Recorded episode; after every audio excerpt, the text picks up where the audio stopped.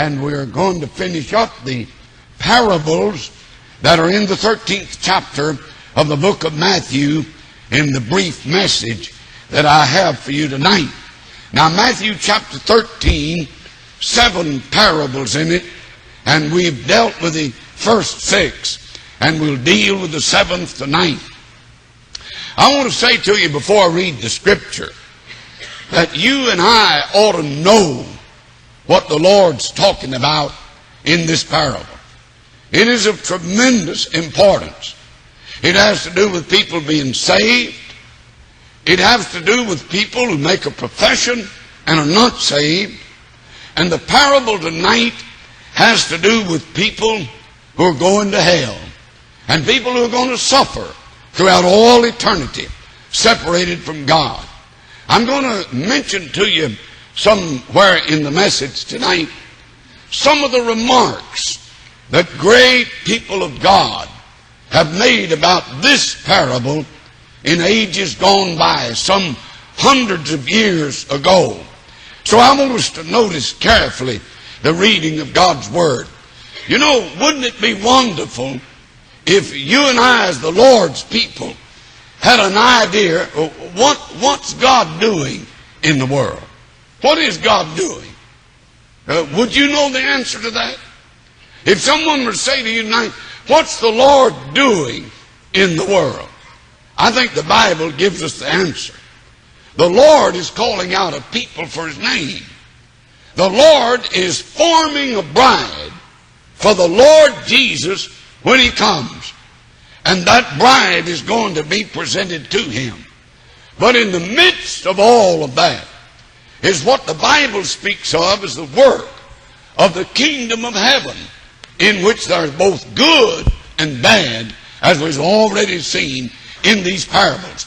Now let's see for a few moments tonight the Lord helping us the teaching of what is called the parable of the drag net.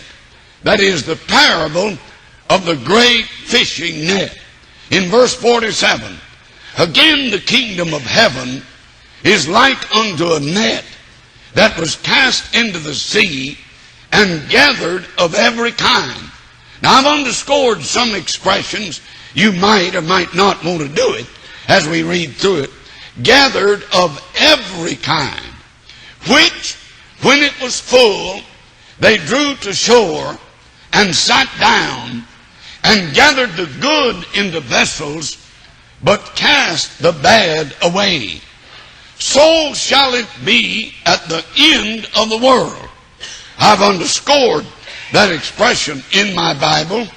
It's found seven times in the book of Matthew, the end of the world. And we'll talk about it a little bit tonight. So shall it be at the end of the world. The angels shall come forth and sever the wicked from among the just, and shall cast them into the furnace of fire. There shall be wailing and gnashing of teeth. Jesus saith unto them, Have you understood all these things? They say unto him, Yea, Lord. Then said he unto them, Therefore every scribe which is instructed in the kingdom of heaven is like unto a man that is an householder, which bringeth forth out of his treasure things new and old. Now, I don't want to spend a lot of time tonight on things that were discussed in the other parables. But here, this parable places before us two tremendously important things. First of all, it reminds us there's a coming an end to the world. Now, I know Bible students talk about the fact that the expression the end of the world as it's found in the book of Matthew seven times, refers to the end of the age. And I've heard people argue about the difference between the end of the age and the end of the world. But let me tell you, friend, if I understand my Bible correctly, when this age ends, this age of grace, this age of the church, this age that will end when the Lord Jesus comes again, the world is virtually at an end. For immediately following the end of the age comes the judgment of God as described in the book of Revelation upon the world. And the world is virtually at an end. There's another tremendous emphasis in this parable. And I want you to think about it tonight. And I would to God that the Lord could literally burn this truth in our hearts. Not only does this parable give great emphasis to the end of the world, but it gives great emphasis to the separation that will take place at the end of the age or the end of the world when the Lord comes.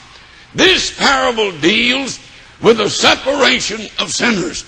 That's why some people have looked at this parable in days gone by as bringing forth some of the most awesome truth you find in the Bible. One of the great church fathers called Chrysostom said, This parable of the dragnet is a terrible parable.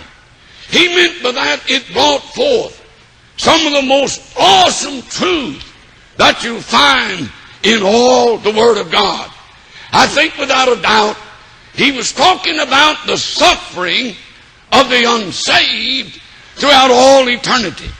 Another man of years gone by, Gregory the Great, said, This parable is rather to be trembled at than to be expounded. Now you think of it. Some Christians in age, ages gone by have read this great parable and they've said it is rather to be trembled at, more to be trembled at than to be expounded or explained. Now, the Lord talks about the end of the world. In Matthew chapter 24 and verses 40 through 41, you read of the great prophetical sermon, greatest sermon on prophecy that Jesus ever preached. He said to the disciples, See, see you not all these things? And he pointed to the great and beautiful temple. He said the day will come when there'll not be one stone left upon another. Now, if you'd see one of those stones, you'd, you'd see how unbelievable that expression would be to some people. There'll not be one stone left on another. I've had the privilege to see some of those stones. They're 42 feet one way, 45 feet one way. They are 22 feet in another measurement and 15 feet in another. They are huge. And the Lord one day looked at this building, this magnificent temple, where God had been worshiped all these, all these many years. And Jesus said, the day's coming when not one of these stones will be left upon another. The disciples were astounded and they asked Jesus some question. They said to Jesus, when shall these things be? When will these stones be toppled? And this great building that was seven years in building be destroyed. And these great stones weighing thousands of tons, when will this thing be? When this temple will be destroyed? They said also to Jesus, What shall be the sign of thy coming? And what shall be the sign of the end of the age? And the Lord, in the 24th chapter of the book of Matthew, speaks on the subject of the signs that indicate the end of the age or the end of the world. So here is a parable that is applicable to the end of the world and the separation of sinners, people who do not really know the Lord. Now there are five things in the parable I would like us to look at very quickly. First of all, and there is the sea, then there are the fishermen, then there are uh, there are the fish, and then there are the angels in this parable. So let's see them tonight. First of all, I should say there is the net. Here the Lord gives a picture of a great net. Many people call this parable the parable of the drag net because the picture is of many people casting a great net into the sea and drawing this great net to shore in which there are many different kinds of fish, the Lord says. Now, dragnet says something to me. You know, this is talking about fishing. This is talking about something Jesus talked about. Why, Jesus said to people when he get them saved, follow me and I'll make you a fisher of men. Jesus chose four fishermen out of their daily occupation and said to them, You will know, you will henceforth not fish for fish, but you'll fish for men. And this great dragnet speaks of the preaching of the gospel, the casting of the net into the sea to get people saved. Now, when the gospel is preached, as all the other parables have borne out, there are some folks who profess to be saved, but are not really saved. So in this great dragnet, there was fish, both good and bad. This is a picture not of the church, but of the kingdom of heaven. But I want you to notice that a net is to catch something with. That's what it's for. And you know the Lord has given to the Christian a net to catch souls with. That net is the gospel of Christ, the Word of God. He's given us a net to catch people with. Uh, Paul said, I'm not ashamed of the gospel of Christ, for it is the power of God unto salvation to everyone that believeth, to the Jew first and also to the Greek. Greek.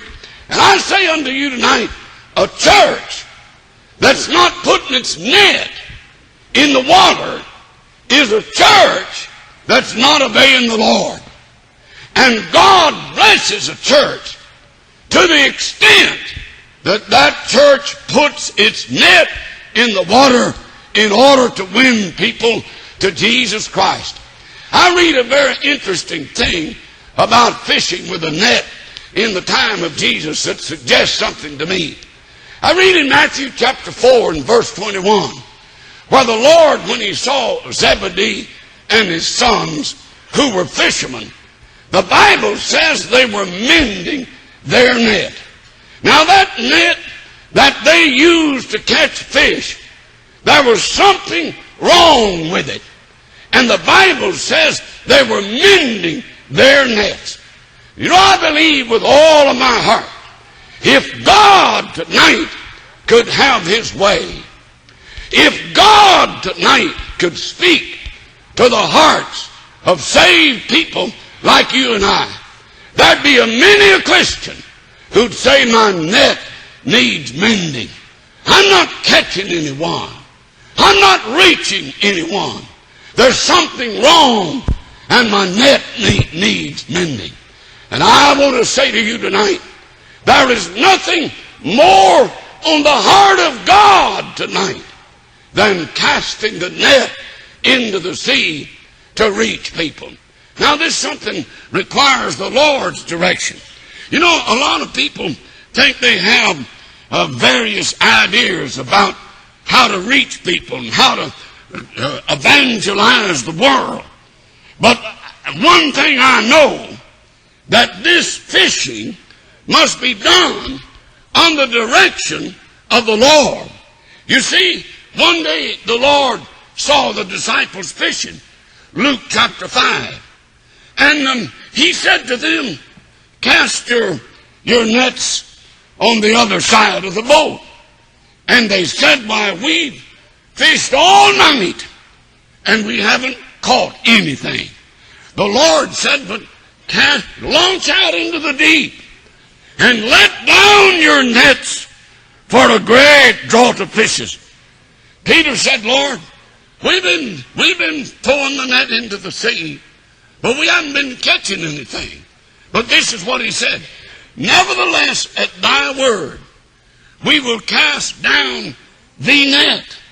He, he must have said now, uh, we, we, we know more about fishing than Jesus does. And we've been putting these nets in the sea all night. We haven't caught anything, but I want to please him.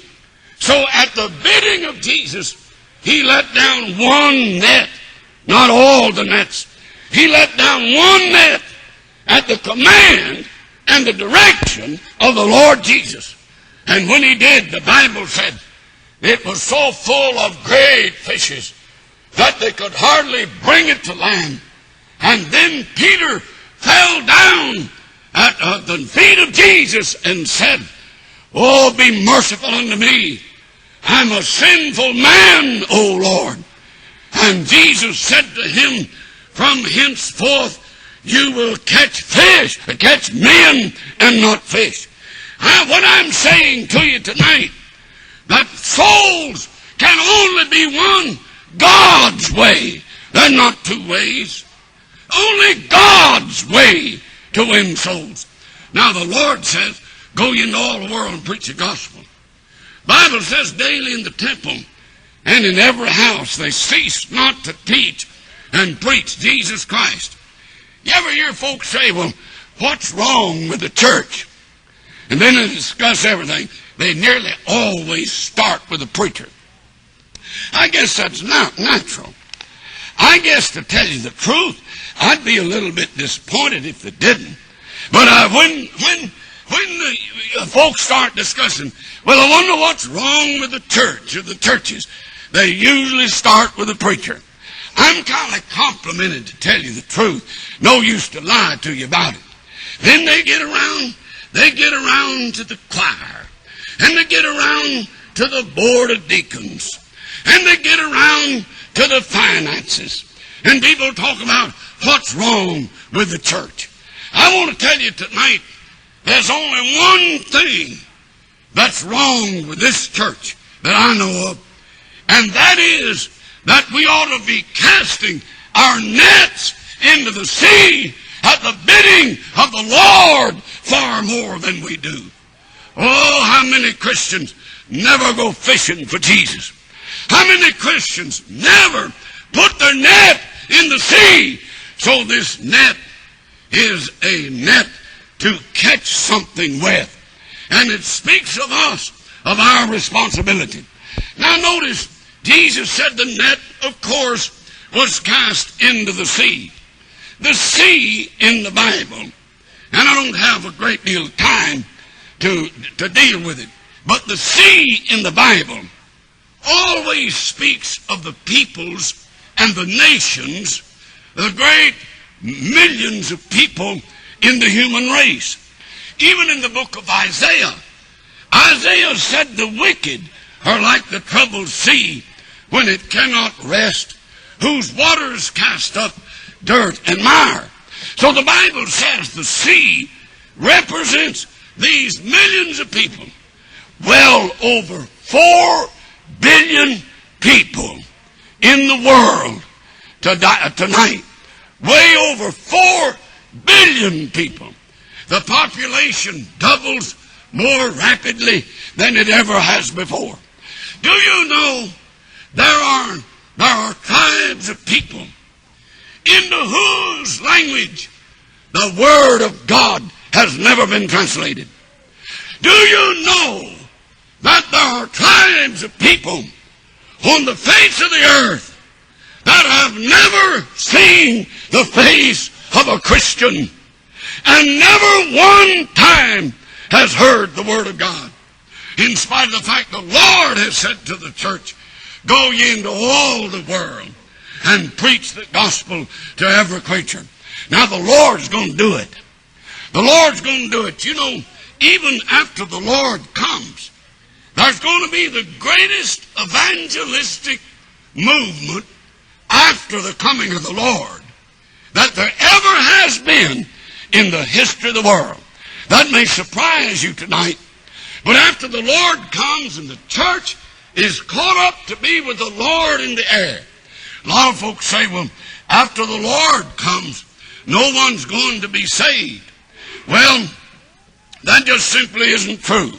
Now, I will say this. I believe with all my heart, and the Bible would seem to bear this out. If a person hears the Word of God. And hears the gospel preached over and over again. And will not believe the gospel and will not be saved, when the Lord comes, I would think that their chance of being saved is over and over forever. For the Bible says, men will know their tongues for pain when God brings judgment on the world, but they will not repent. Nevertheless, when the Lord comes and takes his church up for the marriage feast, there's something great evangelistically going to happen on the earth. There are going to be 12,000 Jews out of all the 12 tribes. There are going to be 144,000 Jews that are going to preach the gospel of the kingdom and they're going to evangelize the world. Believe it or not.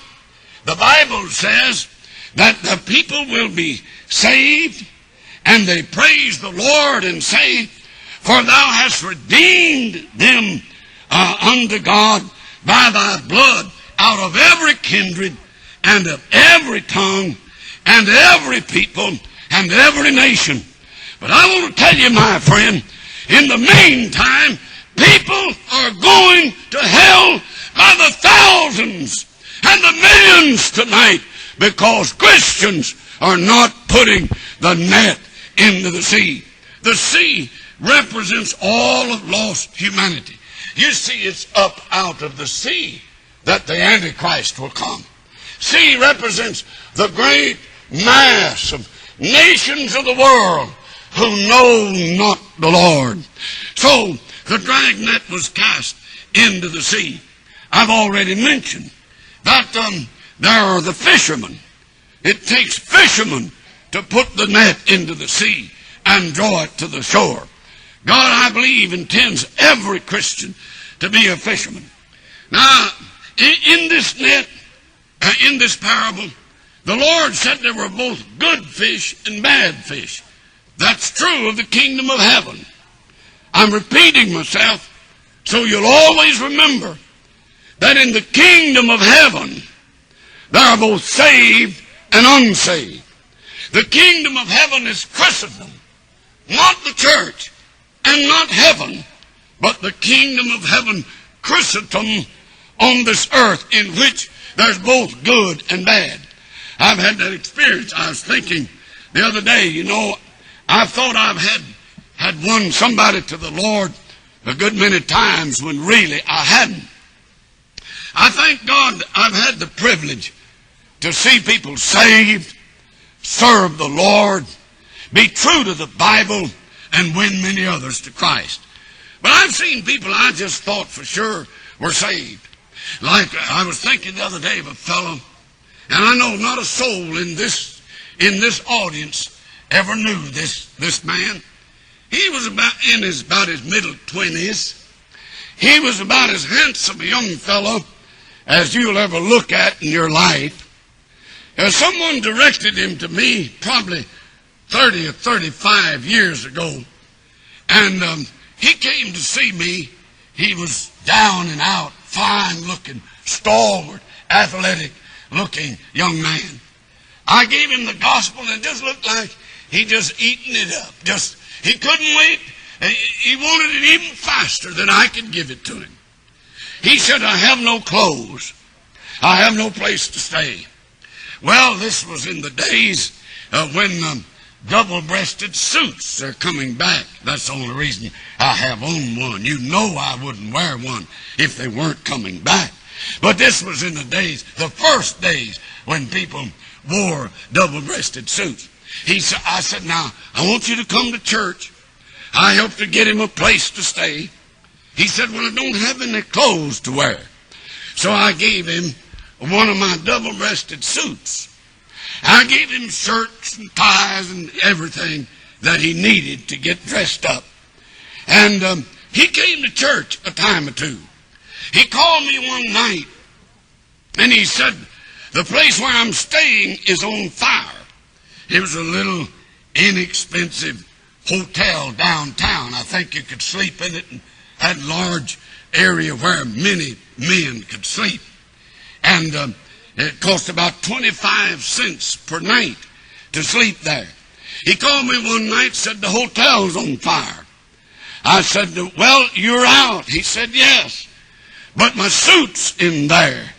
So I got in my car and went down, not that I could rescue the suit. But he was standing outside watching the firemen. And um, I said to him, You know, aren't you glad that the Lord has saved you from the fires of hell? He said, Yes, I am. But that night, as I talked to him, little did I know it, I never would lay eyes on him again. You know, there's a many a person who said, Oh, yes, I'd like to be a Christian. But what they want is some food for their stomach and some clothes for their back and a place to lay their head. But let me tell you, God knows the good from the bad. God knows the good fish from the bad fish. And in spite of the fact there are many, many who profess to know the Lord who are never really saved, thank God for those who are genuinely born again. We're to be fishing all time. And the Lord knows who's saved and who's lost and whether they're for real or not. Now I want you to notice the fish. The good speak of the saved. Not because the saved are saved because they're good. Nobody's saved because they're good. Now don't ever think you're saved because you're better than a sinner. You're not saved because you're better than a sinner. You're saved because as a sinner, you believed on the Lord Jesus Christ and were born again. But the good fish in this instance speak of the saved people. The bad speak of lost people. Doesn't say they were cast back into the sea and spared. It just says they were cast away. No doubt on the bank the Lord is inferring. But I want you to notice what happened to them. First of all, they're separated.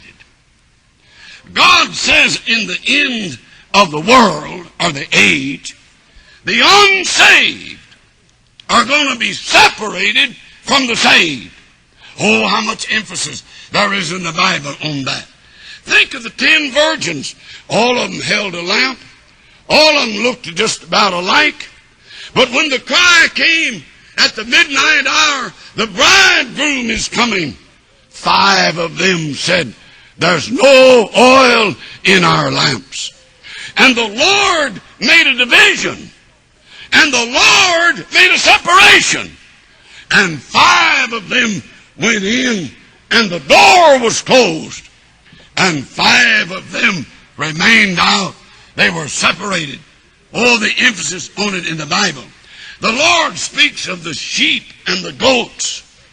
And the day when the Lord will say unto the sheep, Enter thou into the joys of the Lord. A day of separation. Think of something Jesus told. There is a parable of a rich man. There is a story of an actual rich man, not a parable. Because names are in it. It's a thing that actually took place. But Jesus said there was a rich man fared sumptuously every day. There was a beggar that lay at his gate full of sores. But one day, mind you, both of them died. But a separation took place. Bible says the rich man died and in hell lifted up his eyes, being in torments. Lazarus died and was carried by angels into Abraham's bosom. Let me tell you, friend, there's a separation day coming. And that ought to touch the hearts of people tonight. I've seen people saved because they thought of a separation day. I've told in this church of being able to win a man to the Lord in a veterans hospital in Ohio many years ago when he'd heard the Romans road by preacher after preacher. He'd had explained to him how he could be saved over and over again. And one day I went with a man to explain it to him. And we didn't get to first base. And it broke my heart. And I went back to my room and, and prayed. And I got in a taxi cab and went out. And I said, I want to ask you a question. Did you ever know a Christian in your life? And he paused for a moment when I was there before with another man cursing and swearing like you couldn't believe and wouldn't even listen or have a part when we prayed for his lost soul. And a man soon to die. But I said, Have you ever known a Christian? He's paused for a moment and he said, If I've ever, if there ever has been one, my mother was one. I've told you the story of this man. I said to him, Where's your mother now? Said, My mother was born in West Virginia. I said, Where is she today? Where's your mother right now? He paused again. He said, If there is a place called heaven, my mother's in heaven. Here's a man heard the word of God over and over and over from preacher after preacher who'd been taken to see him. I said to him, Would you like to meet your mother in heaven? He said more than anything in the world. And those deep sockets in his emaciated face began to fill with tears. And in a moment he prayed, God be merciful to me, a sinner. Hear me tonight! There's a separation day coming. Oh, I think of my dear mother. My mother's no better than your mother, but she's my mother.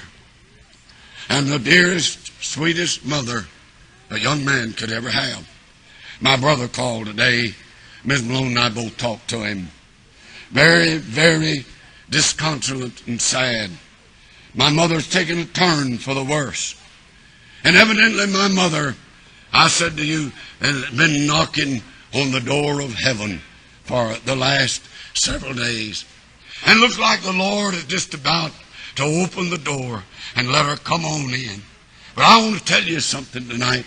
I thank God I'm going to meet my mother in heaven. I never had a father. My father lived to be nearly 94 years of age. He never saw me till I was six weeks old. My father was a drunkard and a gambler and a vagabond, and he broke my heart and my mother's heart. But one day, by nearly 30 years ago, I had the privilege to lead him to Christ. I thank God tonight. My Father is in heaven. And when I get there, I'm going to see my dear dad that came to know the Lord, thank God, before he died. Let me tell you, friend, there's going to be a separation. That's what the Lord said when the great net was thrown and he spoke of it as um, uh, indicating the end of the world. And when the great net was drawn, some were taken, placed into vessels. In my father's house, many mansions. Others cast away. There is the separation of the wicked from the saved at the end of the age. You know, that's an interesting thing. At the Lord's first coming, and I'm sure you realize that the Lord's one coming is like a great drama in two acts. He comes for the church. Seven years later, comes back with the church. At the first coming, the second coming, at the first part of the second coming, he comes to take the good away from the bad. He comes to take the saved out of the world of the unsaved. When the trumpet blows and the rapture takes place, the Lord will take the good fish, the saved, away from the unsaved. But seven years later, He'll come back with that church, with His bride, and when He does, then He will take the wicked away from the good are the saved, because he will put them in the bottomless pit and leave the saved to rule and to reign on this earth for a thousand years. There's a separation coming. Oh, am I speaking to someone tonight who has someone you love dear to you? I would remind you as tenderly as I know how there's a separation coming. Notice what the Lord said. He said, when they come, there'll be gnashing of teeth. He's speaking of the suffering that there will be in hell. Gnashing of teeth. Somebody says, is, is, is the Bible literal when it says the fire never shall be quenched? Is the Bible speaking literally when the man said, I'm tormented in this flame? Well, let me say this to you. I believe the Bible is speaking literally. First of all, I believe that. I stood uh, near Naples, Italy once, uh, up on a, a mountain called, a place called Solfatara. There was a boiling out of the earth, and I said barricades all around it.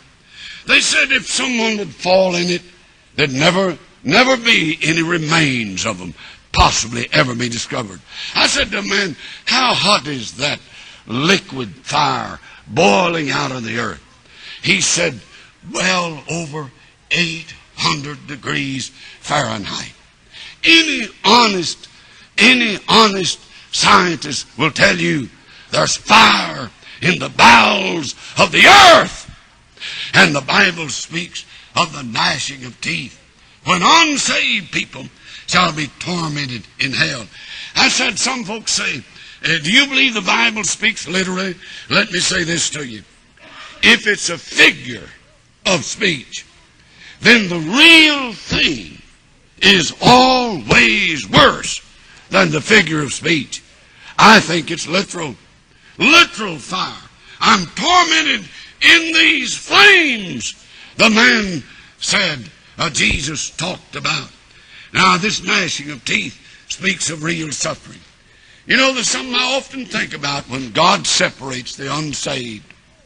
You know, like the man Jesus told about, and Jesus said, Oh, send somebody back to earth. Said, I have five brothers still living. Send somebody back to earth to speak to my brothers.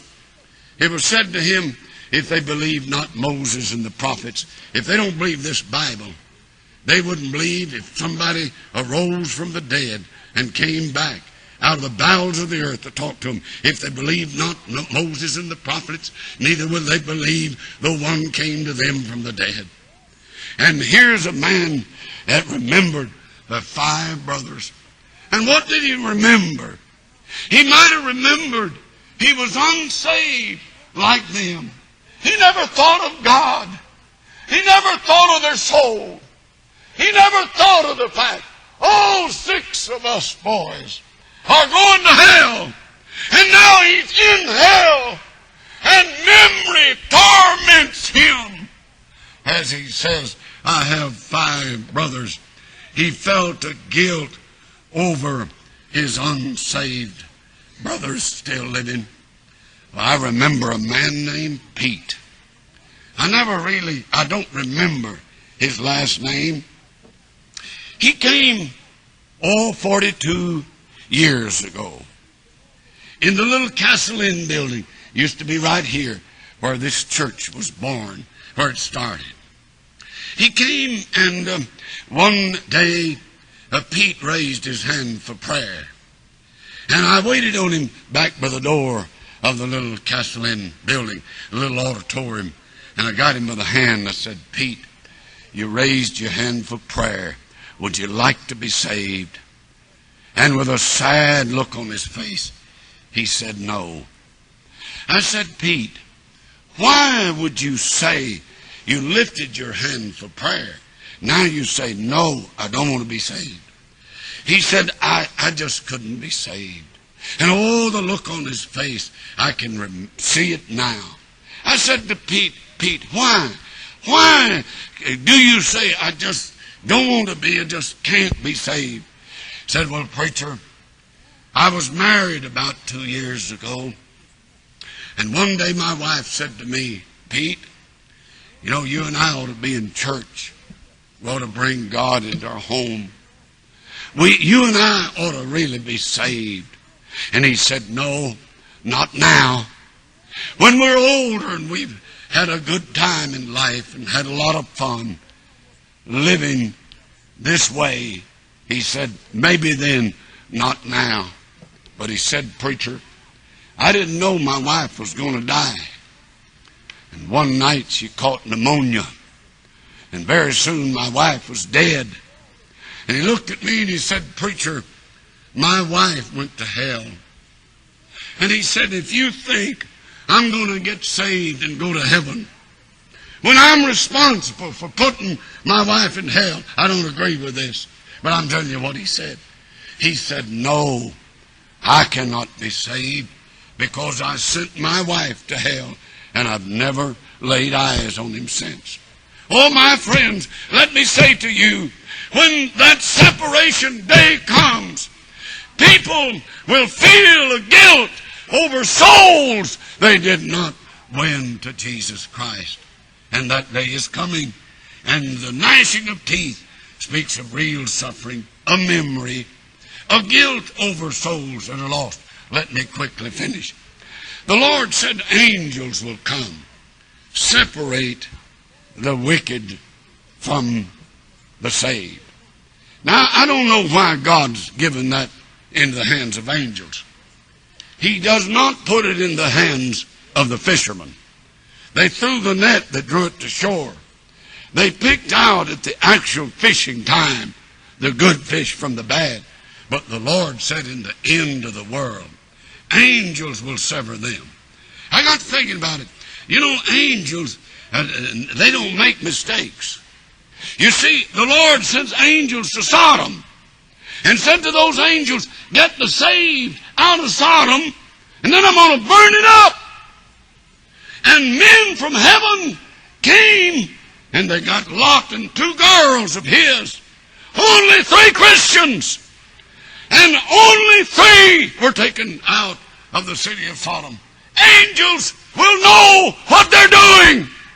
Why, when an angel went into the jail that night where Peter was, he didn't wake up a, an old godless Roman soldier chained and sleeping by his side. He knew, he knew the saved from the lost.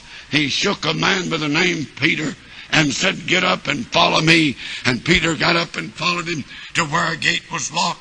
And the, the angel opened the gate. Listen, God will send angels at the end of the age to separate the saved from the lost.